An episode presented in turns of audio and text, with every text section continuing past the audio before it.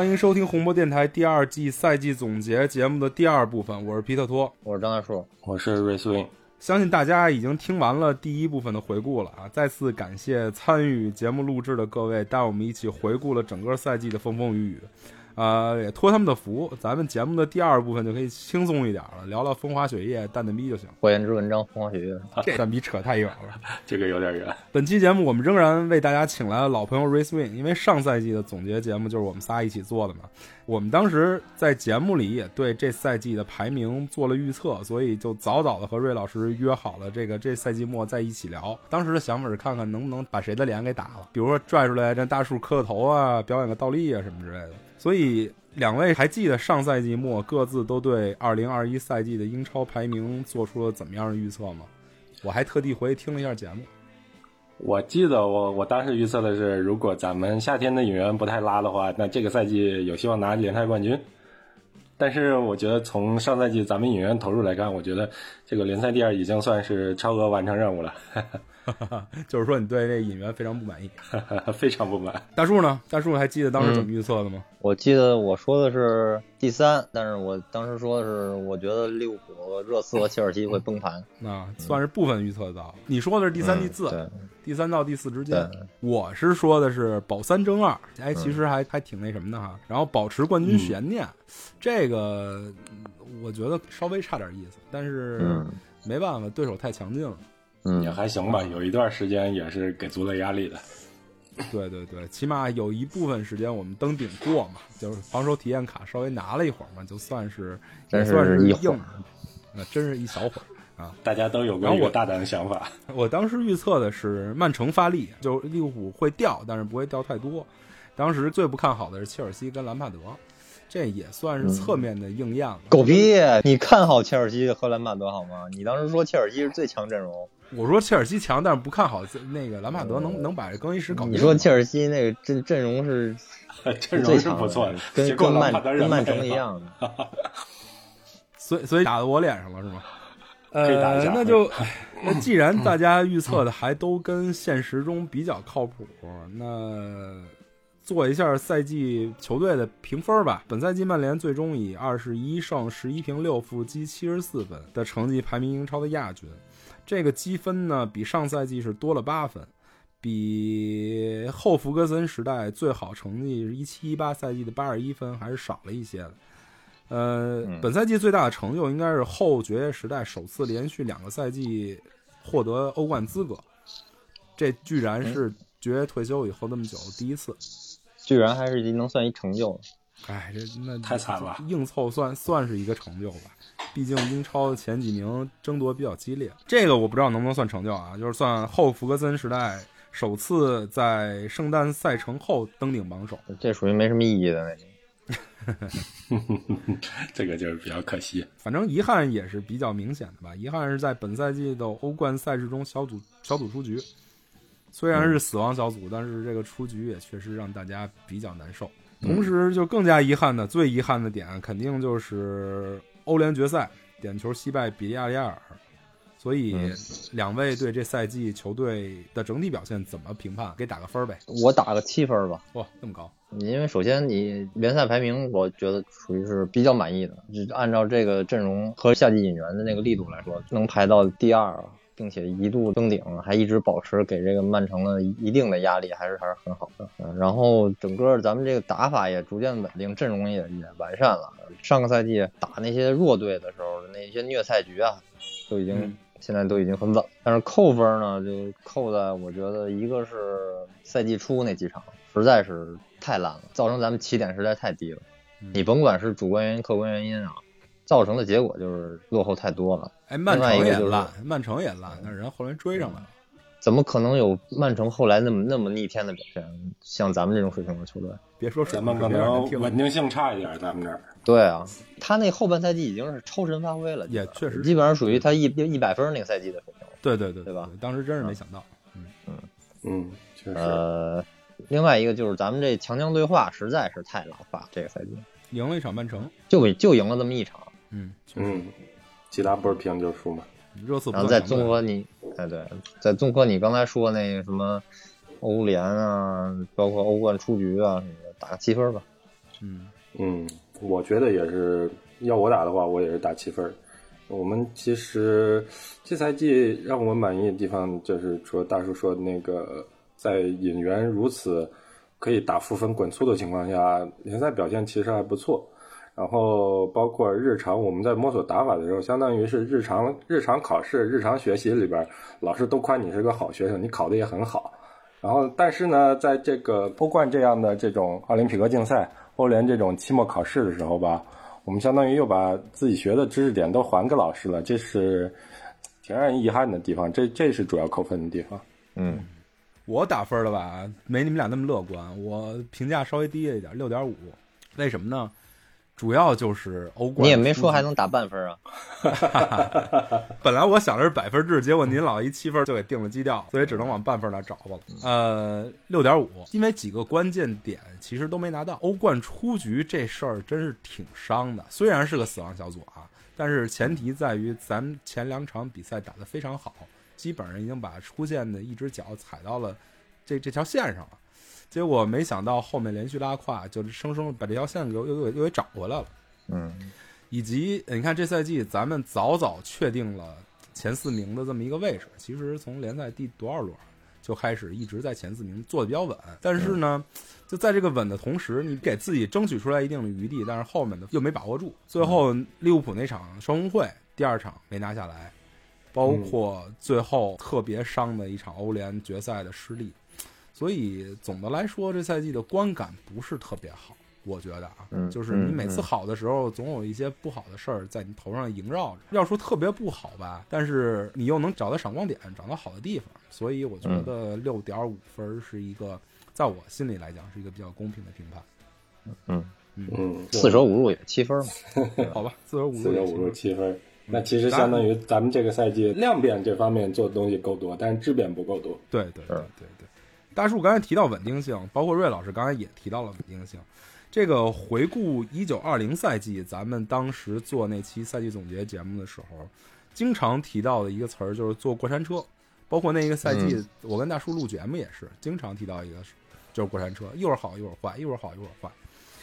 看那个收听量就能看出来。啊，对对对，收听量跟战绩直接挂钩，也是过山车。而这个赛季的联赛排名走势图就比之前好看多了，所以是不是能从这个联赛排名上来讲，曼联比上赛季更加稳定了？就如果是，肯定是曼联有有所提高，对吧？但提高在哪？第一最重要的是中后场稳，嗯中后场这个结构基本上不变了，嗯，在这个基础上，然后前场慢慢发展。一个是布鲁诺，布鲁诺来了，这是一个第一个完整的赛季。你不像上个赛季布鲁诺是半程来的，等于前半赛季在明明需要他的那个那种打法下，没有他那个位置的人，然后造成整个打不出来。嗯。现在他这个赛季基本上都在，从基本上的这个打战术打法来说，给每个位置上都有人了，可以这么说吧。嗯。另外就是，我想就是卡瓦尼这个这个引援，没想到，嗯，按理说是一个大家觉得不看好，甚至那些专业人士都给负分的，结果现在属于是前场不可或缺的一员了，在马夏尔不行了之后，嗯，对吧？把这个坑该填的都填上了，嗯，就是我总结一下，你的意思是说，该有的战术角色都差不多有了，甭管他发挥怎么样，甭管他的展现能力够不够稳定，但是该有的这个战术角色都有了，对这个架子算是拉起来了。对，嗯。而且博格巴博格巴比上赛季打的比赛也多了，啊，对，找的基本找的上位置连续打位置也对了，对，对，我是觉得我们这个赛季的节奏吧，一上来开始仍然是还是很慢热的，就是这个造成了一开始跟上赛季有些相似的地方，就是一上来的那些那个排名其实并不是很好看，然后这两个赛季延续下来有一个共同的原因是，就是上一个赛季和这个赛季我们季前赛或者是说上一个赛季末的时候延续下来的一些偏激的思路，呃，基本上都会在赛季初用非常多场，然后用非常多场血的教训，然后然后撞上南墙了以后再开始调整。那么在调整之后，一下子我们基本思路就豁然开朗。就就我记得调整那场是四比一打纽卡斯尔，我们那场开始探索这个菱形中场这种元素，然后甚至包括开始探索把博格巴怎么放在前场的这个元素，我觉得，然后包括那个开始拿掉三个前锋的结构，开始使用只有两个前锋，然后多个中场的这样的一个前后稍微平衡一些的结构，我觉得这那个时候开始是开始走在了正确的路上，就是开始探索我们的战术怎么做到，怎么去做到平衡。虽然说我们整个赛季延续下来，战术思路始终没有放弃去把博格巴当做双高后腰之一去使用，也没有放弃把拉什福德当做一个左边前卫使用的一个三前锋的结构。但是呢，我们这个赛季在战术上的这个探索还是有几个有意义的点。一个是兜兜转转的重回了弗雷德麦克托米内双后腰的这个结构，这样的话呢，使得我们后场至少有六个人去防守，包括在组织出球的时候，后场起码有六个人，这样前后是平衡的。而且弗雷德和麦克托米内一个灵活，一个强壮，这样能够把后场的元素去补足。我们这样也没有盲目的追求进攻人数，在攻守上是平衡的。那么第二点是，虽然有很多的场次，我们仍然是非常挚爱在前场摆出三个真正的前锋，但是起码能在另外一半的时间里边，能用詹姆斯，可以用马塔，可以用博格巴这样的元素，去在前场去充呃去充当一个给中后场支援、给前场梳理这样的一个这样的一个结构，呃，丰富了进攻层次，我觉得这也是非常有益的。然后第三一点就是。我们在整个赛季其实都在，呃，人员全员健康的时候，其实都在探索菱形中场和伪菱形中场的可行性。包括博格巴踢左边路，这也是菱形中场的变种的一种；包括马卡首发在右边路，然后中间布鲁诺，后面弗雷德麦克托米内，这其实也是菱形中场思路的一种。我觉得这三点加起来，对于我们未来赛季的这个战术的确立也好，战术探索也好，是非常有意义的。这是我觉得我们这个赛季做的比较稳定的地方。我们在这个探索阶段吧，虐菜的成绩其实提高了，这个是对对于成绩的稳定是有用的。但是相对的来说呢，可能强强对话当中，不像上个赛季一样打不出那么多精彩表现。我觉得还是可以再观望一下，因为我们这个在战术上的探索其实还没有停止。提到战术上的探索，就是这赛季我最明显的一个观察，就是强强对话时。上赛季踢得特别好的三后卫战术消失了，我们没有那么多人头了。你 你觉得是人头的问题还是态度的问题？以我对索尔斯克亚的了解来讲，他一直不是一个特别喜欢真正把自己放到弱者角度来踢一场比赛、布置一场比赛的那么一个人。他是一个相对于比较喜欢以我为主打法的人。我觉得这三后卫的消失，是不是他对这个阵容或者他对目前对球队的掌控更有信心的一个体现？我觉得也是两方面吧。皮老师说的以我为主，这个肯定也是一方面，因为曼联现咱们现在有两个非常非常优秀的边后卫，卢克肖和万比萨卡，给他们两个，像卢克肖这赛季就已经爆发了，然后。然后没有人知道万比萨卡可能会什么时候他达到他意识上的最意识上最高点，然后并且和他身体的巅峰期结合起来。有这两个人在两边，我们其实可以有很多种变化的。比如说一侧一侧的边后卫不助攻，这其实就是一个类似于三中卫的结构了。然后包括这这是主观上的一方面啊，客观上的一方面，我觉得是我们中后卫健康的人头就有两个，我觉得可能和主观上面的一些影响是相持平的，因为我们客观因素确实有制约。客观中后场的健康的中后卫就马奎尔和林德洛夫，嗯，拜利也好，图安泽贝也好，不知道他们什么时候就受伤了。如果要把卢克肖拉回来当边后卫呢，那。他这个赛季表现那么好，把他拉回来当个边中卫，实实在是感觉有点浪费。所以我们其实是没有什么资本去长时间摆出这种三后卫的战术的，三中卫的战术。但是实际上我们也摆过这种战术，但是没用多少场，效果也不是特别好。我觉得这我记得打大巴黎那场是大巴黎那场有有一场是，然后后面好像还有，呃，基本上是为了拖住。后腰后腰上面的那个马蒂奇曼，嗯，我觉得这就是上个赛季夏窗没买中卫的恶果。上个赛季我们净投入三千多万镑在三桥上面扯皮，然后但是在中后卫上面这个也不买，那个也不买。新赛季就不会有多少个健康的中卫，哪怕是给马奎尔和林德洛夫去做个轮换，这一点我不知道是管理层还是教练组他们对拜利和图安泽贝的这个伤病状况比较乐观，这还是我们在这个吃了琼斯和罗阔这两个大亏的前提下。相当于我们吃了吃一堑没有长一智。我觉得后卫储备上吧，不说人员足够打三中卫吧，也我也不想奢求什么新来的人能够升级林德洛夫。但是马奎和林德洛夫起码应该有一个稳定点、不受伤的替补吧。我觉得有了这个客观条件之后，如果我们再不打三中卫的话，那可能就是一个主观上的选择的问题。嗯，这赛季还有一个很明显的人员使用变化，就是博格巴频繁的出现在左路。啊我知道，我知道，肯定他上 B 站看咱们那个董贾奇励志传了。你你更董贾奇完全？就是那个伪边锋，没有，但是那几场已经已经有很明显的描述，那就是一个伪边锋的位置，完全就是博格巴现在打那个位置。那我可不可以说，真索尔斯克亚在摸索中找到了一个呃兼容博格巴、兼容布鲁诺·费尔南德斯、兼容呃小麦克跟弗雷德这么一个方式？嗯，确实是这样。因为如果把博格巴放在后腰的位置呢，很有可能就影响攻守平衡了。因为曼联一般是摆摆双后腰的阵型，双后腰博格巴搭弗雷德也好，搭麦克托米内也好，都不能改变他本身上是一个进攻球员的这个本质。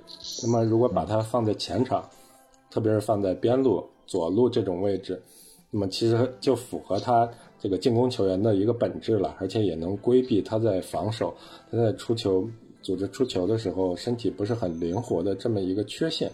以他的这个身高和体重，呃，你放在你你放在后场的话，一个除了除了不灵活是一个隐患之外，还有一个就是来回奔跑带来的消耗也是一个非常大的隐患。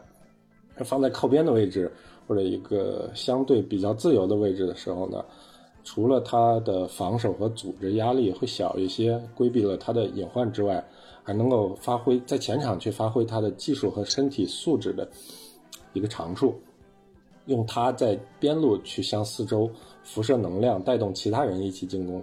我觉得这是相对来说比较适合他发挥的一个位置，啊，当然，可能曼联是没有办法完全落成菱形中场那种防守阵型的，因为在前腰位置的布鲁诺呢，他其实在居中防守的时候非常非常喜欢扑上去，非常喜欢扑上去呢，适合去应对那种后场出球不是很好的队伍。那么，如果面对一些有组织我记得他是那个背过次数第一是吧？他他很喜欢往上扑，然后可能就会算背过。然后呃，如果他背过的话呢，其实相当于后面对面的后腰就放空了。后腰这个位置呢，向左向右调度的距离，距离左右呃是相对来说比较方便的一个位置。那么他向左向右调度，就可以调度你的双后腰，包括要落回去防守的博格巴，或者是落回去防守的另外一个边锋。那么如果他左右次数多了的话，你的前锋球员，然后包括在前场博格巴就需要很大幅度的落回来，所以曼联肯定是没有办法直接套用菱形中场的这个防守站位的，所以需要博格巴和比如说右边路的前锋撤到比较深的防守位置，比如说拉什福德或者青木在那个位置就要往回拉的比较深。但是呢，博格巴站左路还是值得未来去好好去摸索一下的，因为他确实在左路辐射的能量太大了。很多时候是能够去打开我们需要打开的阵地战僵局的。刚才说的那些都是本赛季曼联在战术打法上的提升或者升级，但是有一些问题还是没有解决，比如说小万跟林德洛夫中间的空当，比如左右不太均衡、左右瘸腿的问题仍然很严重。你觉得是受限于目前的阵容强度跟人员搭配？这问题是解决不了啊，还是没有针对性的去解决呢？包括定位球防守的问题。我觉得定位球防守问题确实好严重啊！打利物浦那场比赛，我是看的回看，当时我发现利物浦两个追回来的球都是定位球，直接就是定位球，然后欧联决赛也是，对，就是别人一发定位球，我们就得杆儿颤。对。对。这个嗯这个问题我实在不知道为什么，肯定我觉得不是球员个体哪个个体说这么一个问题，因为已经是围绕我们好几个赛季了，可能需要教练组在这方面下一下功夫。然后包括皮老师说的右路进攻和防守的问题，我觉得可能我们在一个单位时间里边可以解决其中的一个问题，就是呃，如果人员不动玩的话，可能可以解决一个问题。我觉得比较能解决的是万比萨卡内收保护的那一部分，因为他毕竟还是一个非常年轻的边后卫，而且基本上他出场的时间都是得在场上去兼顾进攻和防守的。这样的话呢，是很容易在比如说你进攻的时候，可能一些选择做不好；防守的时候，一些选择也做不好，因为他的精力是在场上分配是非常分散的，要要干非常多的活儿。那么，如果未来的一个发展呢，我觉得他可能会在他的内收，在防守的时候内收的意识有所提高，这样可能会对我们的后防更夯实我们后防，对我们后防更有好处。但进攻这块呢，我觉得他已经二十三了嘛，可能实在是不应该再由他去再撑起单独一条边路啊，这样这样的安排了，可能还是在未来再做调整吧，我觉得应该。咱们这赛季其实一共没输几场球，我想挨个回顾一下咱们输的输球的场次，也给给找找原因。首先就是开局对水晶宫跟对热刺是在大概十天之内连输的这两场，而且对热刺那场输了一个大的，让人觉得在一个阶段里让人觉得完全无法接受的一比六。这两个我把它归结成开局进入状态慢，以及季前没有很好的做体能跟战术的储备。还一个，我觉得是上赛季我们延续下来的那个五个人进攻、五个人防守的打法，也被别人摸透了，人家就开始从高位就开始压迫你的后场出球，让你后场出球质量下降。然后包括我们在前场的几个人，一个是马夏尔，一个是青木。嗯，他们两个其实对比上个赛季末的状态，其实没有那么好了，就导致我们球到前场立不住，后场出不去，然后这样其实就自己自己的内容就也打不出来。我觉得还有一方面是这个原因。嗯，包括那一阶段比赛其实都没有什么顺的。对，后面再输球就是十一月份零比一输给阿森纳那场。嗯，对，我现在说的都是联赛啊，杯赛意外比较多，不予考虑先。输给阿森纳那场比较逗，就是输给阿森纳之前，其实曼联已经在通过战术的调整、通过状态的调整，慢慢开始起势了。然后输阿森纳那场之后呢，又是连续来了一个为期一个月的联赛连胜，联赛全胜，直到后面那场对我忘了忘了几号了，对曼城那场比赛闷平，才结束了这一波无敌状态、无敌全胜。这场比赛我觉得是。比较怪，从我个人角度来讲，我觉得比较比较像鬼打墙。这场比赛，那个我记得六幺八的状态都不是很好，而且我们的战术安排虽然是摆出了一个借鉴联星中场的一个战术，但是很诡异啊！我们中路没有人，我们中路回撤的是拉什福德，在边路冲刺的是布鲁诺。嗯不不知道为什么会做这样的慢安排，但是呢。除了这一点之外呢，其实还包括我们在前上半场，上半场在阿森纳压制我们的时候，一个是我们让出了中路，还有一个是我们仍然非常非常的坚持后场的一个短传出球。我觉得这其实不是拉什福德所擅长的，让他让他回撤去接短传出球，这可能是用他的用他的短处在应对别人的长处。我们下半场其实一开场。就开始长传出球，别管别管我们前锋争不争得到第一点，但是第二点我们往往可以给对手足够的压力。在拿下第二点之后，我们的推进基本就有保障了。呃，下半场，但是这样的长传出球来的比较晚，在上半场埃森纳起势的时候，我们是基本上没有没有什么抵抗的，所以阿森纳进了一个球，但是我们我们没有进球，我们应对的。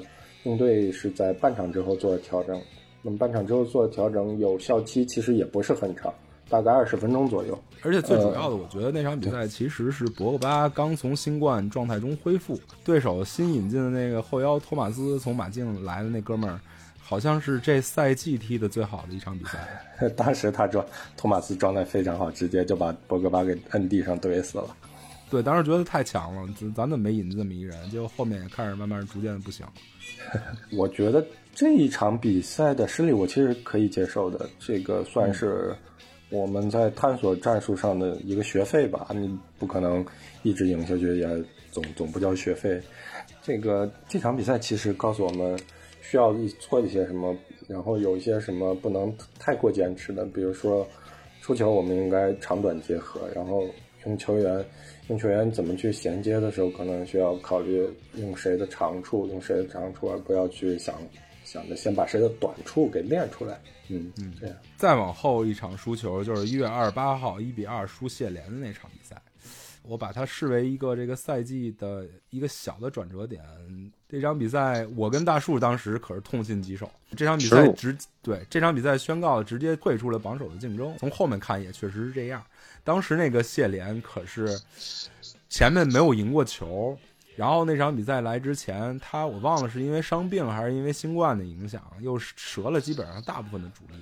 怎么说呢？感觉是躺着也能赢的一场比赛，结果没想到就是一比二输了。虽然那场比赛肯定有裁判的因素，裁判后面也道歉了，也有各种各样且赛程密集的因素，但是我觉得放在一个对当时那种状态的谢联来讲，这是完全没法接受，完全找任何理由也没法把这个事儿说圆了的一场失利。这一场比赛我没记错的话，我们好像弗雷德和麦克多米内都不在，正好就摆上了马蒂奇和博格巴的双高后腰，然后还一个是拉什福德、马夏尔、格林伍德的这个三前锋，特别是拉什福德还在左边，我觉得怎么说呢，也没办法吧，你赛程就那么密集啊，嗯，然后还要。还要想想轮换、想兼顾给球员减少负担的话，确实不好做。但是呢，我是觉得也可以算是帮我们排除了错误选项。呃，如果如果之后这个学费白交的话，那当我没说啊，也算是帮我们排除了错误选项吧。因为如果三个前锋在场的话，确实人家前锋的本能其实就是攻击球门，更何况是拉什福德和马夏尔这样，就在成长期并没有学会去如何去连接你身后队友，怎么给他们帮助，让他们反过来有机会帮助到你们这样的技能的前锋。青木在这一块倒是做的不错，但是青木青木的状态启示还是在再往更往后一些的后半赛季。所以这场比赛吧，我记得好像裁判也有误判，对，但是裁判赛后道歉。但是就很多寸劲儿，很多寸劲儿集合到一起，可能也不能说寸，因为你下场引援其实没有保证阵容的一个厚度能能够一直一套阵容一直玩到也玩到赛季末，那不可能的，肯定是要把很多人加到轮转里边。冬天也没买，冬天也没做任何进步，对，最关键的，我觉得那会儿谢联都成那样了，我觉得再怎么自己的阵容上有缺陷，那也不是什么输他的道理。这赛季其实最让人扼腕的两场轮换失利，一个是这个谢联，还有一个是欧冠的时候对伊斯坦布尔。打谢联那场吧，我觉得完全就不是一场那个，就是你从技战术或者人员配置上来讲的比赛，完全就是一场态度不行比赛。嗯，把事儿想得太简单了。对，啊，嗯，上赛季索尔斯克亚一直在被诟病不肯轮换，不肯轮换。这赛季轮换给球队带来的益处也显而易见，轮换造成的影响，尤其是这两场比赛，我觉得也确实是让球队付出了惨重的学费。再往下捋，五月十二号、五月十四号连续两场比赛，我个人生日五月十三号，所以当这个赛程排出来的时候，我还是心里半惊半喜吧。惊的是我生日的比赛一般结果都不太好。喜的是，毕竟在生日的前后能看两场联赛，总得能赢一场吧。没想到两场都输了。一场都不行。嗯，对莱瑟那场，我觉得轮换输球是能接受的，而且球队形踢的不错。这帮这帮小孩上来的话，也打出了大家想看的东西。最后那个，嗯最后导致输球那个丢球也算是半个意外。嗯，嗯，嗯，但是利物浦那场比赛，我就想听你们俩聊了。大树先来吧。马奎尔吧，就是，我觉得就是马奎尔。嗯，两个定位球丢球，虽然定位球一直是咱们的问题，但是有马奎尔在不在，肯定是有区别的。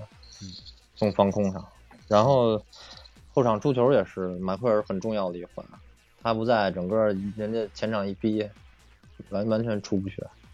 嗯，觉得最重要的就是马奎尔在之前打维拉的时候伤，整个到后来满分皆输，就是因为马奎尔。我觉得也是马奎尔，不光是这个个体的能力给我们带来的收益，在有马奎尔的时候，我们其实攻守都是有一个完整的体系的。在防守的时候，马奎尔和麦克托米内这两个人，他们有非常大的身板、非常长的腿，能封锁住非常大的空间，而且他们有对抗，别人直接来争夺这片空间，争不赢。但是呢，有马奎尔和麦克托米内的时候啊，他们在封锁住这块空间之后呢，我们的林德洛夫就同志就可以得到非常安全的保护了。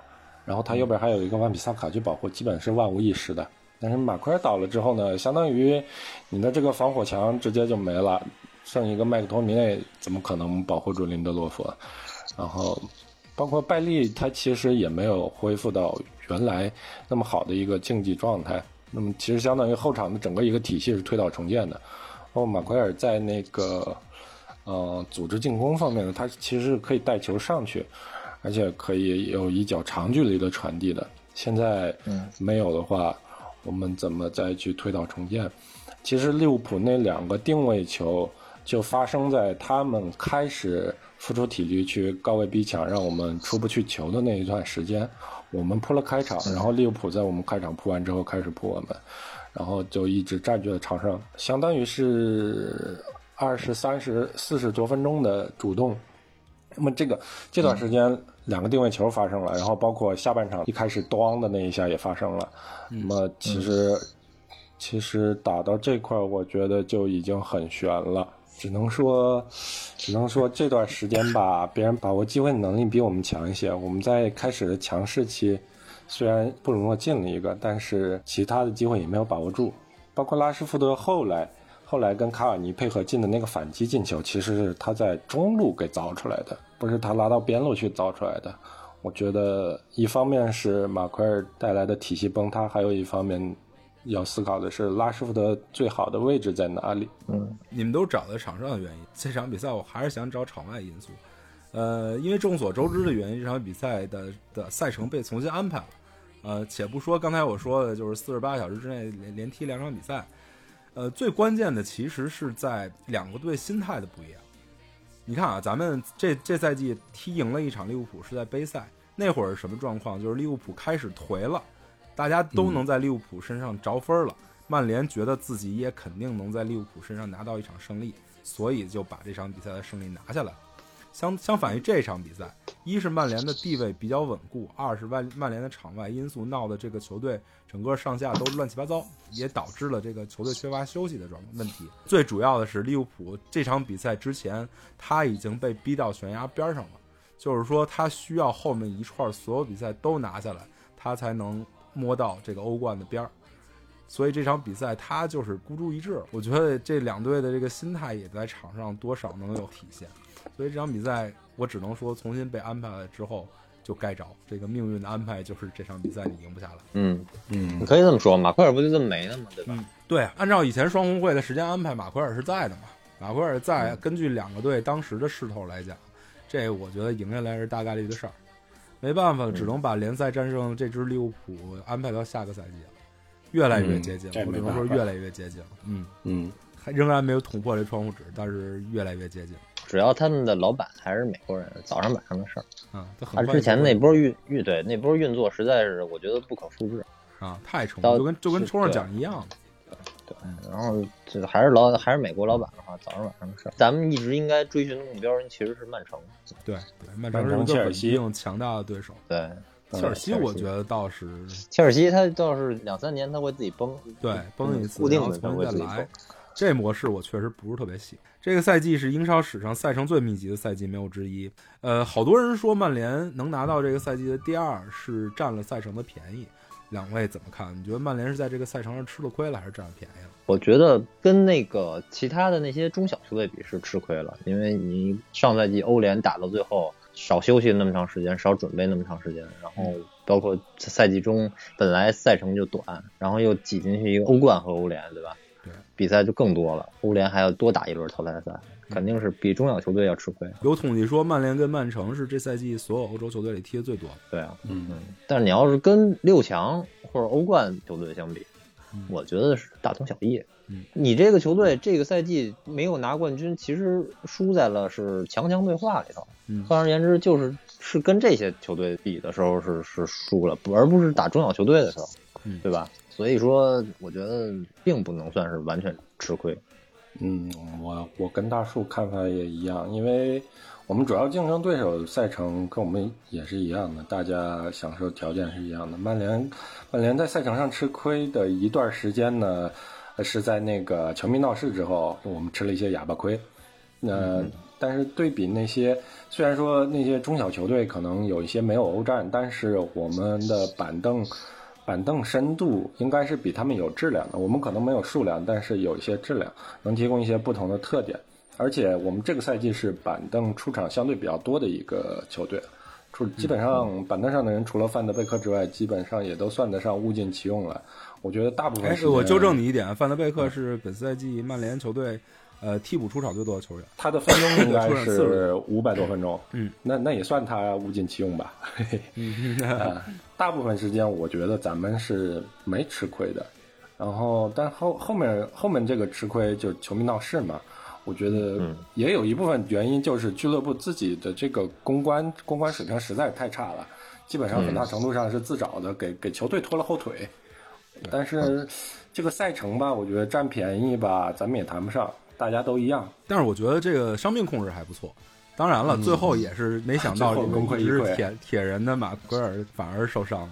但是我觉得相比你看，相比利物浦，相比某一阶段的曼城，某一阶段的切尔西，那阿森纳就更不用提了。我觉得这个伤病控制还是不错的。曼联在嗯这个上面起码是占了便宜的。对，嗯，当然最后全都反噬了嘛。马奎尔一伤，感觉大厦倾倒了。聊点轻松的，聊点轻松的。刚才话题没有达到咱们预想的风花雪月的效果，聊点轻松的。各选一个本赛季发挥最好，然后又再选一个本赛季发挥最差的球员吧。发挥最好的，嗯，卢克肖，嗯，真没想到，就是这是一个质变，我觉得，我认为哎，但是我觉得上赛季发挥就已经挺好的了。上赛季是挺好，但是这赛季是牛，特别牛逼，你知道那种感觉，嗯，基本上是英超第一左后卫吧。对，他跟切尔维尔争嘛，对我觉得切尔维尔就跟他来比就是差差比较多。我觉得完全就会踢球就踢出来了。我之前跟你说的伤病问题，我我一直不是说嘛，他并不是一个玻璃的球员，他只是受了一个大伤，大伤后面延延续的一系列的，因为这个大伤所导致的一些小小的伤病穿插中间。我觉得这赛季你看，在这么赛程这么频密，呃，连续出战这么多的情况下，基本上没有出现什么持续比较久的伤病。我觉得这个是他这赛季能保证发挥的一个重要的因素。对他那些小伤病，一个是教练用他的方式，另外一个是他自己对自己身体使用的方式，这些都有改进。我觉得对对对对对，嗯，还是学会传中 把特莱斯给吃了。啊，这我真没想到，这我是真没想到 啊。啊，那表现不好，最差的呢？呃，大家肯定觉得是范德贝克，但是其实我想说的一个不是表现不好，我是一个比较就是担忧，嗯，是拉什福德，你知道吗？啊，哎呦，虽然他一块儿的，我想说三个割裂啊，嗯，第一个是呃球场上踢球感官上的割裂，就是有时候咱们看他能一直冲到前面去，提供纵向深度，有的时候就只能是回来站着踢球，站着然后拿着球不知道该干什么，然后一脚斜长传、一脚短传什么之类的，这是第一感官上的割裂。第二是数据上的割裂，就是你看着他这赛季数据不错，然后并且有的时候也能提供最关键的一传，比如说逆转南普敦那那种传球什么之类的。但是实际上，真正给整个阵型、整个球队提供的这个支持啊，我觉得是越来越差了，你知道吗？嗯，这是第二个割裂。啊，第三个割裂就是球场上表现和就是场外那个那个那个那个那个那个 一堆闲事就，走那个，哎，那那个那这让我就是，你说他也不是不行，但是你这个表球场内是这种没有达到预期的话，在场外就稍微欠点意思，这么这么一个三三种割裂。就跟博格巴剃头发一样嘛，就是你球场上的表现如果好的话，谁都不不在乎你剃头，对对对吧？你只要一其实一一那什么，你你的场外就就会反噬你。对，我觉得其实觉得拉什福德还是天赋有点点歪了。嗯嗯，哎，对我选的最差的也是拉什福德，啊，因为我觉得着说吧。我我接着大树的说吧，因为我觉得这个最早最好和最差的标准，按我来看是就是对比过去的自己。那么我觉得离预期差最多的就是拉什福德了。他把他，我们把他搁到左边前卫的位置，他既没有练出他应该去作为中场的一部分的这种能力，反而丢掉了他作为一个前锋直接杀伤对手禁区的这种本能。特别是他他在左边的时候，就像大叔说的，他他关心的其实就是我斜向最后一传，或者我往中路走最后一射，或者我怎么过掉你这个人。但那我我我不关心整体我怎么踢，或者说我不知道我整体应该怎么踢。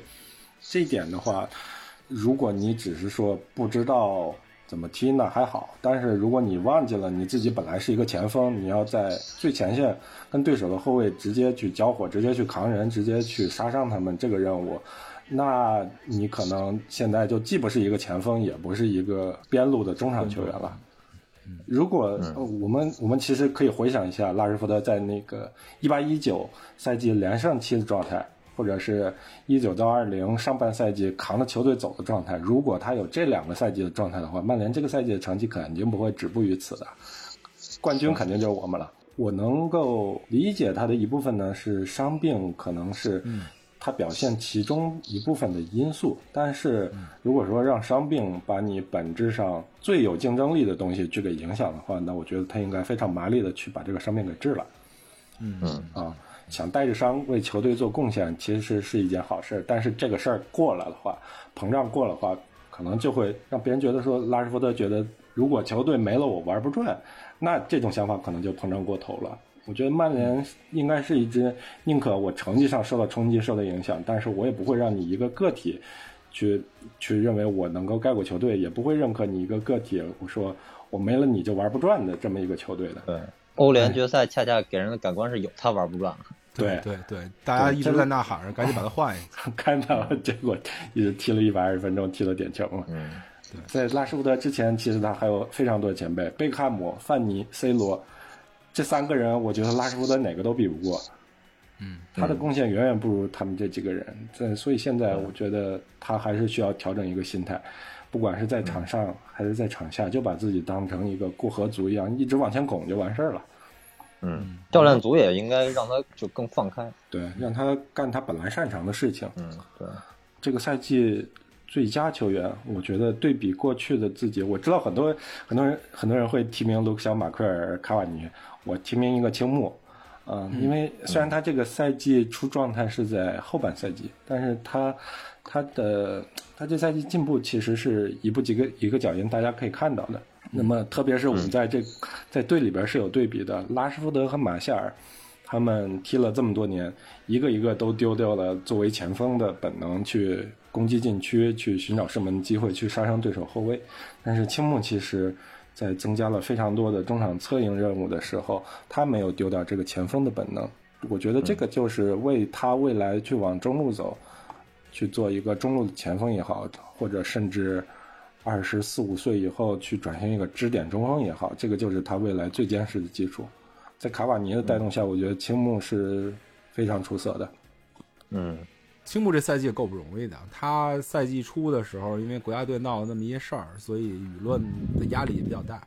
包括他这赛季换号，换号之后，他背着这个新的十一号的话，压力也非常大。包括这赛季又面对一个二年级生遇到了一个新秀墙的问题，所以他一个一个把这些问题都解决了，并在赛季中后段做出了非常巨大的贡献。我觉得青木这赛季真是挺棒，挺不容易的。对，我觉得他就是我我们的未来。呃，当然还有 A 皇那个阿马德迪亚洛。我个人来讲，我最不满意的肯定是马夏尔，因为我说了很多次了，嗯我其实马夏尔球迷。但是单单的看数据来讲，马夏尔这赛季四球三助攻，英超这四球三助攻，十七次首发，基本上我可以说是他并不是以一个主力球员的身份参与到了曼联这赛季的比赛中的。嗯相比于去上赛季三十一场首发十七球六助攻的数据，根本就是断崖性的下跌。嗯这这中间肯定有很多理由，比如说改位置，比如说宗重，比如说季前赛没有很好的准备，包括赛季初对热刺那张红牌儿导导致他后面的节奏一直不对。实际上改位置和增重这个东西，上个赛季已经有了，但是上赛季数据还是很高光。上赛季他扛住了，对，对，这赛季他没扛住。包括他参加那几次国家队，就是他状态好不好一点儿，一被国家队征召回来就完蛋。包括赛季末的这一段，好不容易我觉得马夏尔可以差不多能指望得上，结果去了趟国家队，膝盖受伤，直接赛季报销。报销了。反正我觉得马夏尔，我不能说是他个人能力有多大的下滑，或者就是已经是一个不能用的球员了。但是这赛季，我觉得他整个萦绕在他脑脑袋上的一个不顺是非常明显的。我觉得下赛季可能还能指望得上，就是把这个运转一转。嗯，嗯，是有一部分运气原因。对他这有一个赛季就没有找到正正确的节奏。嗯我觉得该吹的球员，我简单的吹俩人，一个是卡瓦尼，嗯卡瓦尼这赛季开，对这赛季他开始其实也不是特别顺，因为他之前不是好久没踢比赛了嘛，包括他中间也受伤，连续受伤过几次嗯啊。但是这哥们儿真的是一个比赛气质非常好，然后非常敬业的一个球员，对。真红魔，这虽然他嗯可能不是一直你说红魔 DNA 啊，但是他的个人气质跟曼联这支球队的气质是做了一个非常好的融合。嗯包括最后的那一脚石破天惊的中场射门等等，我觉得都是一个他这赛季表现的一个浓缩。我一般对这种半途入队的大龄球员、职业生涯末期的大龄球员有一种天然的反感，但是卡瓦尼用这一整个赛季的表现，已经让我把一个就是抱有成见的一个感觉，变成了一个我完全被他折服的这么一个感觉。嗯，所以我觉得他这赛季的表现真的是值得那么一大吹特吹，尤其是在那帮所谓的引号的专业人士在赛前那么唱衰的情况之下。嗯嗯还有就是亨德森，亨德森在利用好了德赫亚回去休产假的一个机会，把自己算是比较牢的钉在了这个曼联联赛主力门将的位置上。我觉得对于一个跟世界级或者说前世界级门将竞争的一个年轻球员来讲，已经是一个很好的进步。嗯呃，我觉得可吹的没有那么多，没有像卡瓦尼那么多，但是我只是提到一点，就是在最后欧联决赛的赛场上，我最想念的人除了马奎尔之外，就是亨德森。嗯，嗯，点球没准就扑出来了，是吧？扑一个就赢了，是吧？他是一个扑点球成功率还比较高的一个门将，当时就是全身心的呐喊：“你留了这么多换人名额，给留一个给亨德森啊！”嗯说到这个人员表现，我觉得不能不提的就是上一个夏窗的转会运作。赛季初，我跟大树给转会运作都打了不及格的分儿，对吧？嗯毕竟就曼联这种球队嘛，转会支出仅列英超第十，真的是没什么道理。一个赛季以后，我觉得是一个很好的时间，能够对上一个夏窗的转会做一个很好的评价，做一个比较客观的一个立体的评价。嗯，两位怎么看？瑞老师先来吧。我觉得卡瓦尼和迪亚洛拯救了贾琪啊！上个赛季，上个赛季的夏窗，我们其实是非常不思进取的。呃，令我最为不满的不是在不是没有高价签下桑乔，而是在这个桑乔这个墨迹的时候呢，上个赛季下窗我们没有买中后卫，中后卫没有买呢，直接就导致了我们整个赛季中后场都是如履薄冰的，因为我们我们现在三后卫都不踢了，而且马奎尔只要一伤，整个后场就彻底完蛋了。马奎尔这两个赛季的出勤出场时间本来就是很变态的，很反常情况。实话实说是不正常的，对。对，这不一个一百多公斤的，一米九一米九个的大个子，然后我们整个球队要踢高位逼抢，来来回回跑的，每次一周双赛其实都在提高他受伤的概率。对就是虽然赛季末球迷闹事儿这事儿吧是挺寸的，但是我觉得这改变不了马奎尔几乎拉满两个赛季累积下来的高风险，这个是实际上就是过号伤的，对对这个受伤，我觉得始终是一个概率的问题。就像嗯一六年到一七年那个连续作战的罗霍和伊布，直接两个十字韧带出去了，哪个球员受伤？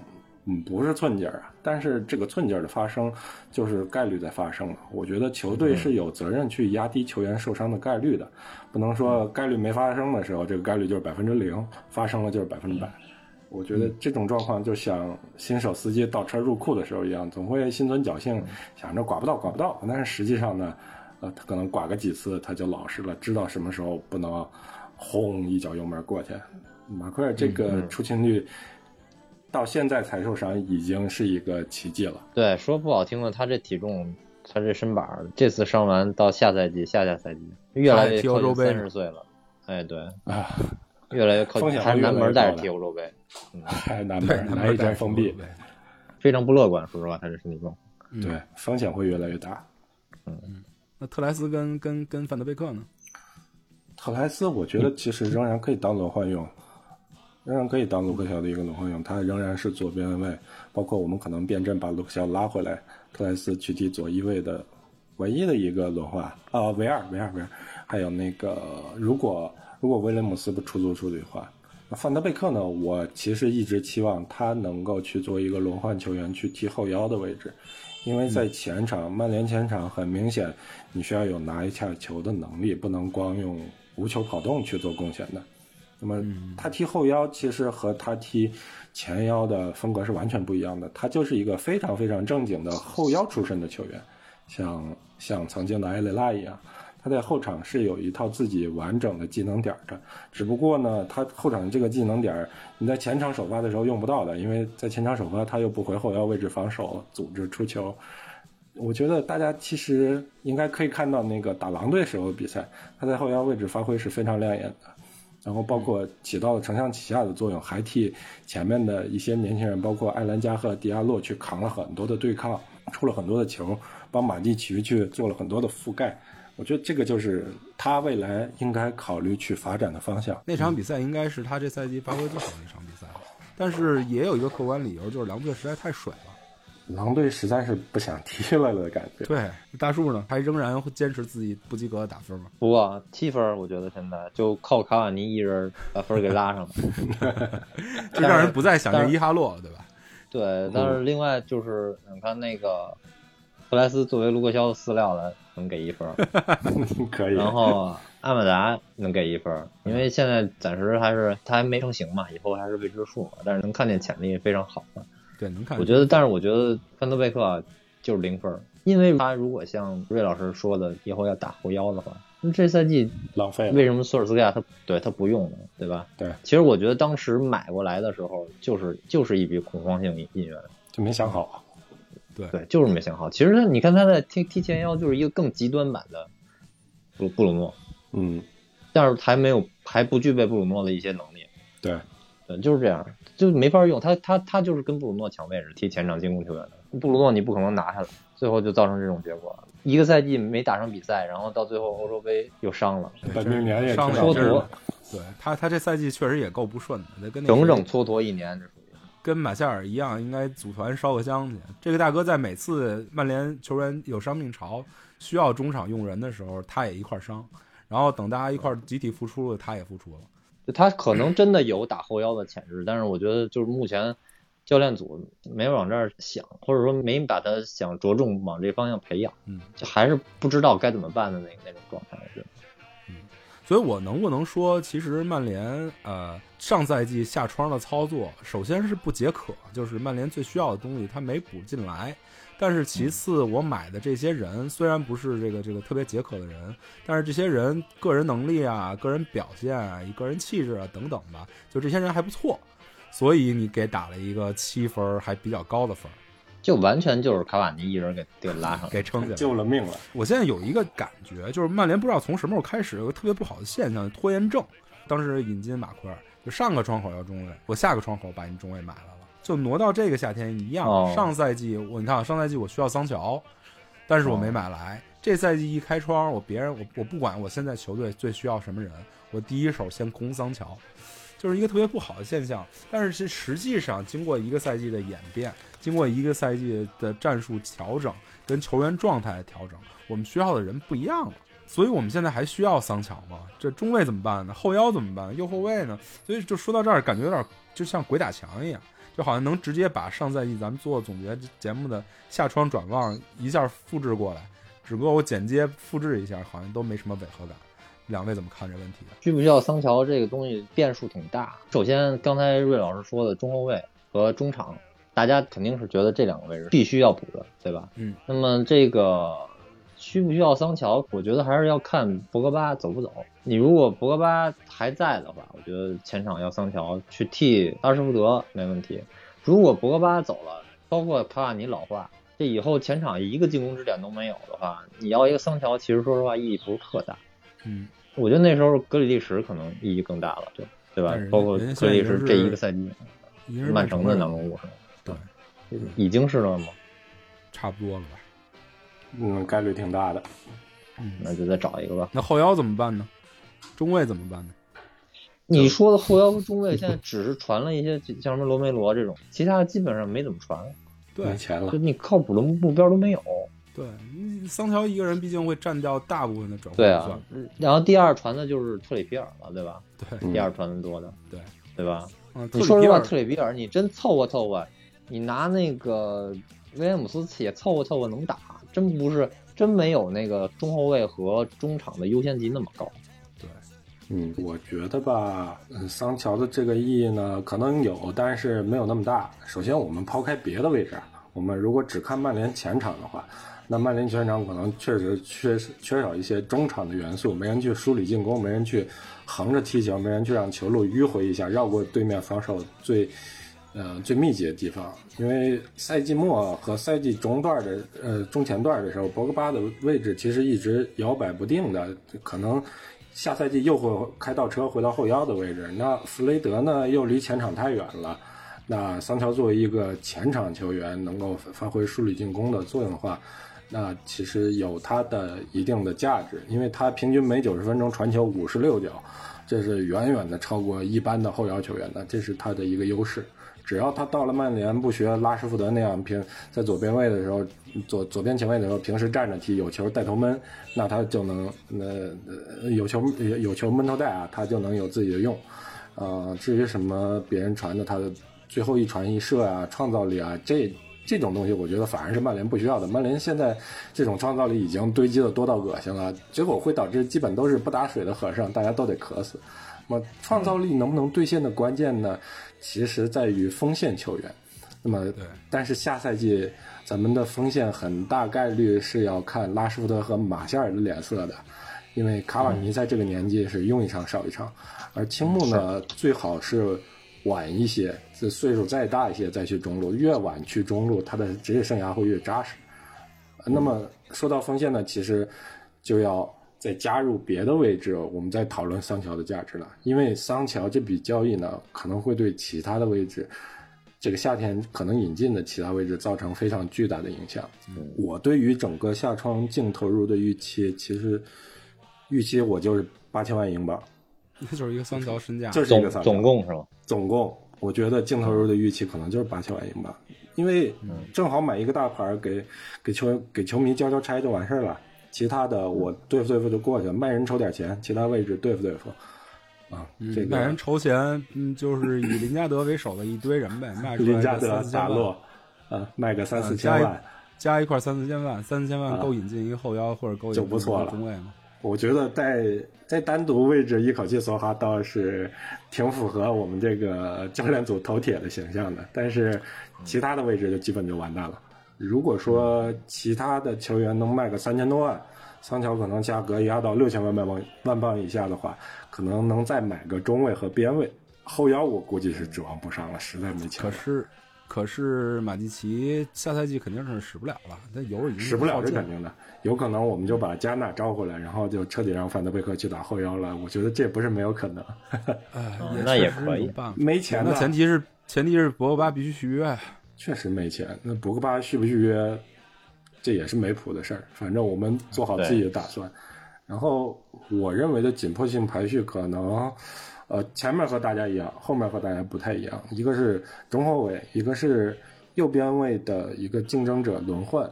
因为我感觉威廉姆斯还是嫩了一点，莱尔德不确定他能不能行。啊，中后卫这个不用说了，马奎尔倒了，大家都知道这个血的教训有多大了。然后第三个顺位我排的是能够直接冲击对手后防线，或者能够对抗对手后防线的中锋或者边锋，因为这就太难了。我不是很信任马拉什福德和马夏尔下赛季的状态。如果这两个人状态不行的话，青木很有可能就得在二十岁之前提前再次再一次增重，被放到中路去承担对抗。那对于他的未来来说是，我觉得是非常大的一个消耗。那如果青木和阿马德·迪亚洛他们这两个真正的未来过得不好的话，那曼联的未来就是 PPT 造车这种事情了。可能中锋的话呢，哈兰德啊、勒布纳这样的选择贵一些，而且曼联很有可能买不到。那么我们嗯可不可以退而求其次，正好去买个有冲击能力或者有对抗能力的边锋，正好也是边锋啊，跟桑乔一样，但是路数是完全不一样的。我觉得如果买了这个边锋，拉什福德、马夏尔再拉垮，那我们起码在关键的时刻也有一个一根救命稻草，能够给青木和阿马德·迪亚洛提供晚一点出山的环境，然后也可以给卡瓦尼在关键的时刻续命，让卡瓦尼在更加关键的时刻呢去发挥他老将的余热啊，这是我认为边锋我有一个人选啊，既能打边锋又能打中锋，还有身体有技术，但是都是不是？我是买不起。国安卫星俱乐部布拉格斯巴达的那个前锋叫西马哈卢德克，那小伙儿不错，考察一下，有身体有技术，不行就当个彩八吧，当两三千万。那个利兹那哥们儿现实吗？利兹那太贵了，贵啊！开水老师觉得利兹那哥们儿四千万镑以内能拿下，我我感觉得六千万以上。呃，要我么你拿 DJ 当天头，不知道，哪怕你不买桑乔，直接买拉菲尼亚的话，可能也得在六千万的价位左右。我的天，DJ 当天的可能顶个两千万左右吧，我的天，因为利兹没有必要卖。他还是在一个舰队期呢，毕竟。嗯，对。然后除了这第三一点的中锋或者边锋，后面再一个我会再把后腰排到第四个位置，因为人头上确实是够了。不思进取的话，那我也没有办法，因为我们整个整个这几个赛季净投入就那么一点儿，然后如果要花大钱再买一个边锋的话，那后腰这个位置肯定就没有钱了。嗯，再紧迫，肯定也得先得找一个能给马奎尔和林德洛夫起码打替补的中后卫吧。这个位置只能祈祷吧，祈祷加纳或者祈祷范德贝克。所以我就不知道原因是因为我们对制服组太没有信心了，还是因为我们现在处于这个转会窗刚开窗的初期，还没有足够多的呃这个绯闻对象，还是因为什么别的原因？总之，我对这个下窗感觉特别不兴奋，就是特别没有兴奋感，不像以前夏天一开我就想我赶紧买这个，赶紧买那个，赶紧买那个。这个夏天嗯好像只有桑乔一个目标，也没有任何兴奋感，我觉得来了就是来了，对吧？我就我嗯不知道大家是不是也有这种感觉？我觉得就是钱少，加上缺的位置又多，就是这两点。我们对于格雷泽家族的信任已经体现在了这个下窗上面。对 那各位对曼联球员在欧洲杯的表现有什么样的期待？别伤，别，对，其实我觉得呀，国际大赛本来是对球员的经验累积是很有帮助的，特别是这种欧洲杯啊、世界杯啊这种，呃，可能战术没那么好啊，但是球员肯定都会尽全力的这种比赛，而且还有观众进场的这种比赛，会对他们的一个成长是有帮助的。但可惜就可惜在我们上个赛季的赛程实在是太紧了，有太多人需要好好休息。嗯，有太多人是带着伤去作战的。我其实就希望有伤的赶紧回来治，这个时候就别想着一脚油门轰过去，我就能解决问题了。呃，希望直接写拉什福德名字得了。直接念身份证名。对，希望希望没伤的同学好好发挥，走远点，多见见世面。不过好像没有什么不带伤的。就特奇怪的一点就是，我觉得应该利用欧洲杯好好长长经验球员，基本上全都被克 去了，伤呃，了。小万，嗯，呃，青木，青木马夏尔，马夏尔没带。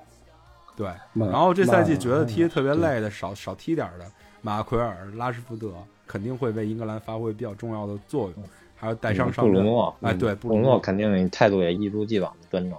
对，唯一我觉得值得期待的就是亨德森，但是亨德森在这个在南门手下也并不是一门的稳定人选，第三吧，估计对，所以想来对这届欧洲杯好像也没有什么可值得期待的地方。嗯唉，没有。下面又到了立 flag 的环节，下赛季成绩展望，赶紧想想吧，这个下赛季曼联是怎么样的，前四是怎么样的？我觉得前四应该还没什么问题。嗯，毕竟还是你肉眼可见的，还是走在一个上升通道当中。嗯，具体能上线上到什么程度，我觉得二二三四都是正常的。二三四，但是一我还是不看好，说实话。前四会是谁？曼城，嗯，曼城冠军，嗯，切尔西和利物浦进一个吧。哎，热刺跟那谁谈的有戏没戏？孔蒂。崩了。孔蒂啊，崩了，啊。好像是要崩崩了，好像是要崩了。啊，崩了那就利物浦、切尔西都进来了。啊，就是传统的几强嘛，利物浦、切尔西、曼联、曼城。嗯啊，嗯。然后曼联是二到四之间，嗯，啊。嗯，我觉得莱斯特不会不可不太可能就连续三个赛季还还能维持那么高光。了。哎，莱斯特人引援做的好着呢，把该队内该续的都续了，然后还新引进了一个后腰，苏马苏马雷是吗？我们对，这是一曼联都都年半之前谈过，对都不太撸得来的后腰，苏马雷好使不好使不一定。好。像没啥进步，跟我们谈的那会儿一比。瑞老师呢，flag 怎么立？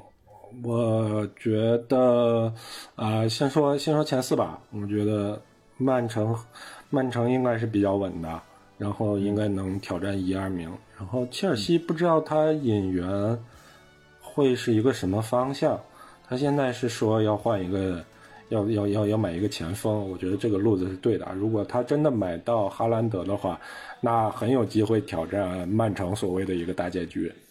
因为切尔西，我觉得他在强强对话里的能力要比曼城要高一些。还有两个位置，有一个位置我不确定会是谁。我觉得利物浦和热刺也许不会再有那样的那种能力了，也许中下游就冒头了呢。嗯，说不好。另外一个应该是曼联的，曼联下赛季呢，但是说实话，曼联下赛季上下限差距是很大的，有一半儿、有一半儿上限是取决于我们的夏季引援能买到什么人，还有另外一半儿的上限呢，其实就取决于拉什福德和马夏尔这两位，他们能替卡瓦尼、能替青木去撑多久的局面，然后可能也还包括马塔能不能在场下把迪亚洛给带出来，让迪亚洛慢慢的进入轮换序列，然后有一个光明的未来，然后包括博格巴，他是走势流，他是定义成前场球员还是定义成后腰？嗯包括范德贝克，他能不能真正的成为后腰的轮换，甚至是竞争掉队内的某一个人？嗯，这样能弥补一下不买后腰的缺。然后包括马奎尔的恢复情况，他有没有可能在新赛季有个比林德洛夫更强力的新搭档？瑞老师觉得阿马达那个以后位置在哪里啊？我觉得如果可以让马塔带带他球路的话，他就是一个更加比马塔更加能持球的一个边前腰。他在移动中输出的技术，其实打狼队那场表现的非常好的。嗯，然后但是他给我的感觉是不是特别擅长突破，但擅长一些控球。那么他这样走的路的话，不其实不需要太多的对抗和速度冲刺。那么他可以去当一个有潜质去当一个前场版本的一个未来的一个马塔，正好都是左脚。那我觉得我们如果方方面面都做好的话，上限肯定还是冠军，下限可能也会下的比较辣，估计到欧联区、欧会欧会杯那那块儿也都是有可能的啊，上下线差距会很大的。嗯，我跟瑞老师的看法比较相近。我觉得下赛季对曼联来说，对索尔斯克亚这届的曼联来说，是个非常巨大的挑战。这个夏天无论桑乔来与不来，曼联都顶在了一个比较难受的位置。首先来就面临一个巨大的压力，你这赛季第二了，如果你重金引进了一个所谓的顶级球星，那你是不是要搏一把冠军？你对对你的要求是不是要提高？所以索尔斯克亚压力会很大。如果桑乔不来，那这那他他基本对他的要求也是一个，可能是杯赛的冠军，可能是呃或者什么，如果再调到欧联区欧联的冠军，他执教的第二个完整赛季已经结束了，第三个完整赛季必须要有一个冠军来证明自己了，这样的话对曼联来说非常难，包括博格巴的续约问题到现在仍然没有搞定，如果带着最后一年的合同进入这个下个赛季的话，我觉得你就别指望博格巴能有一个好好的发挥了，天天就是场外因素、舆论、小报围着你绕来绕去，就别想指望着博格巴能像这赛季博格巴发挥那么大的作用。所以，我觉得下赛季对索尔斯克亚来说是一个非常巨大的挑战。他那些呃怎么说呢？非常可信、非常忠实、非常具有曼联代表性的球员，马奎尔、拉什福德等等，下赛季踢完欧洲杯之后，肯定也没有那么多的余力撑起这个球队的主心骨了。嗯，对所以我对下赛季的工作，我真的很不乐观。我觉得难度非常大。我觉得听你这话是曼联要崩是吗？呃，我觉得我对我对这个球队的预测可能是四到六名哦，啊、包括另外一个工作比较难的球队就是利物浦。你看利物浦现在好像是基本敲定引进了那个红牛的中卫康内特，看那个对，玻璃人。对科内特，对，据观察那哥们儿也不是一什么省油的灯，他上场踢的时候也是比较浪的，玻璃养伤的机会非常大，而且范戴克这赛季都没踢，对利物浦造成那么大的影响。ACL 就是十字韧带完了以后重返赛场，他年纪也不小了，他的状态肯定也没有办法稳定，再加上他这赛季前场那三叉戟也是基本上处于崩了的状态。他这赛季其实已经在在末段已经是强弩着榨取他前面那几个人的价值了。下赛季嗯还能、能不能有这么好的状态？能不能把这三个人的最后一点剩余价值榨出来？我也不比较不看好。所以我我觉得真牛逼，就再多谈几笔若塔那种生意，我那我真服了他的。那我是真的服了利物浦的这嗯制服组了。所以我觉得下赛季对于这个英超两个传统强队来讲都是比较困难的。当然，我虽然预测是四到六名，当然我希望打脸。咱把这 flag 立在这儿，看看下赛季。对博格巴这事儿，没准儿到十月份开始消息就开始满天飞了，对，嗯因为过了过了今年他就能签约了。对吧对对对，其他的我觉得可能会在两年之后才会开始爆发。你别忘了布鲁诺还没续约呢。布鲁诺不是问题，他还有挺长时间。是，但是不是这赛季传了有半个赛季布鲁诺续约了吧？因为他基本工资太低。我觉得，我觉得再一个问题就是马奎尔、布鲁诺这种这个中轴线以后老化问题，这是两年以后的事儿。嗯对他们时间也不是特别久了。嗯，但是马奎尔这个受伤也是一个不稳定的因素嘛，再加受伤完再去南门的英格兰底下踢一个欧洲杯。嗯，嗯，你别忘了拉什福德还要在欧洲杯之后再回来先做个手术。啊，这说不定是利好。应该算，我觉得应该算。如果能买一个那个位置的话，拉什福德下去没准能打出来。对，等他伤好利索了，说不定又变了一个人。对，没错。这赛季已经算是彻底结束了，像以往过去的每个赛季一样，就是八九个月的时间内，球队的起起伏伏，浓缩了球迷的酸甜苦辣。但是最后一场欧联杯决赛的失利，对于咱们来说是个绕不去的坎儿。我想了半天要不要说这场比赛，但是我觉得，呃，还是要说一下的，毕竟是索尔斯克亚治下的曼联最接近捧杯的这么一个机会。呃，两位是不是也大概说说当时看球的状态跟心情的起伏？大树，你先说吧。你这要文说还是武说呀、武说就听不了了，你就全是逼逼了。逼逼那你就那你就文说。就那就是极度的失望和抑郁，啊，基本上就是自闭了一个一个多礼拜。我现在看见那个西甲或者比利亚雷亚尔，我黄色的东西我就难受，你知道吗？就这种感觉。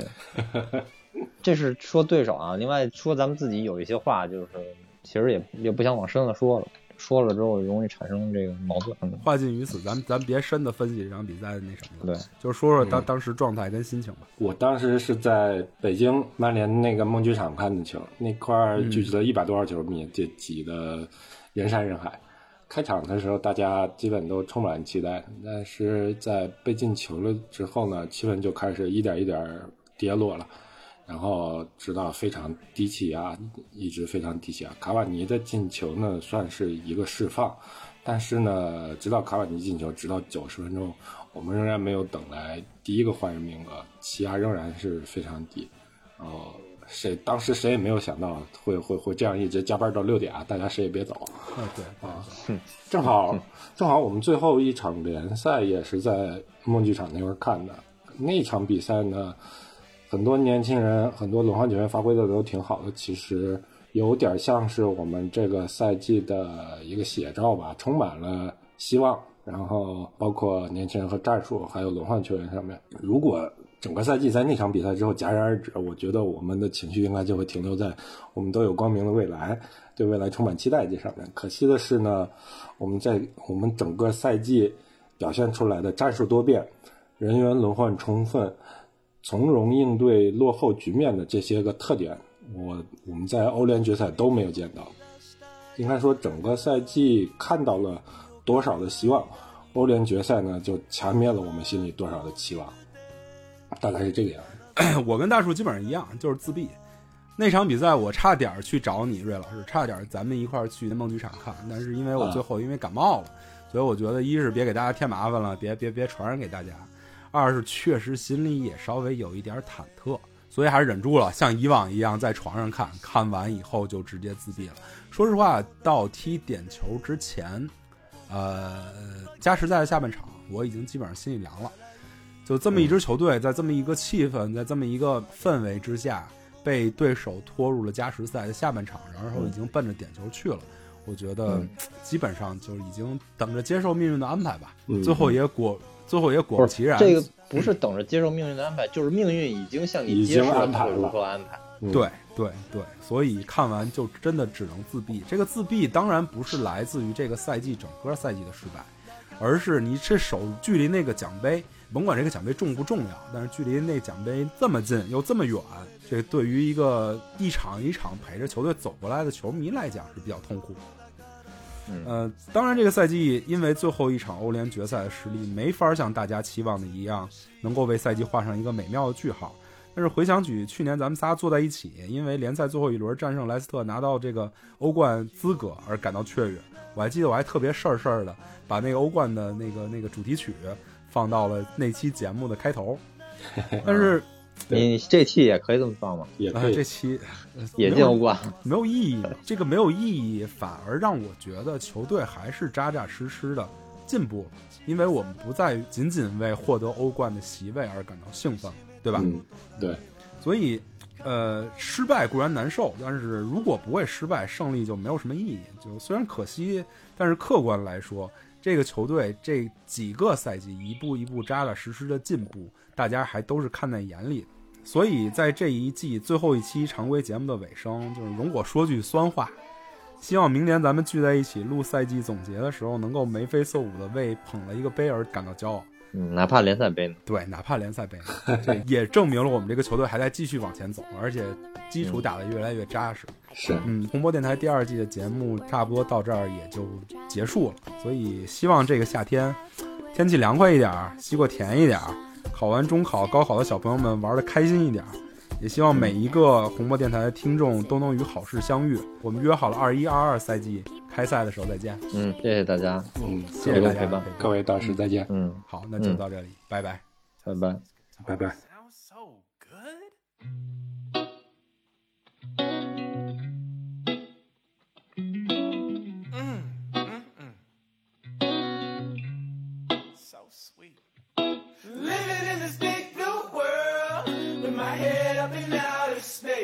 I know I'll be a-oh, a-okay.